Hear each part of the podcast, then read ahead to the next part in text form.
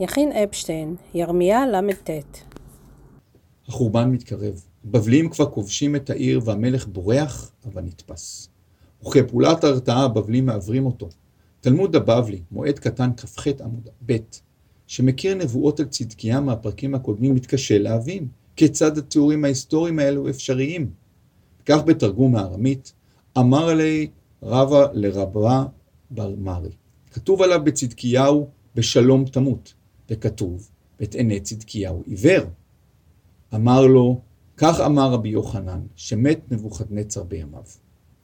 שואל רבה, שואל רבה את רבא בר מרי, איך מסתדרים שני הפסוקים המתארים את סופו של צדקיה, כאשר באחד כתוב שימות בשלום, ואילו באחר כתוב שהבבלים עברו אותו? זו אינה מיתה בשלום. השיב לו רבא בר מרי, שכוונת התיאור בשלום אינה בשלווה בארמונו. לזה לא זכה צדקיהו. אלא הכוונה היא שאויבו נבוכדנצר מת לפניו. כאשר לתאר את סופו של צדקיה כשלו או רגוע, הוא נכלא בבבל, בניו וכל עשירי ירושלים נשחטים לפניו, ובכל זאת המקרא מתאר את מותו בשלום.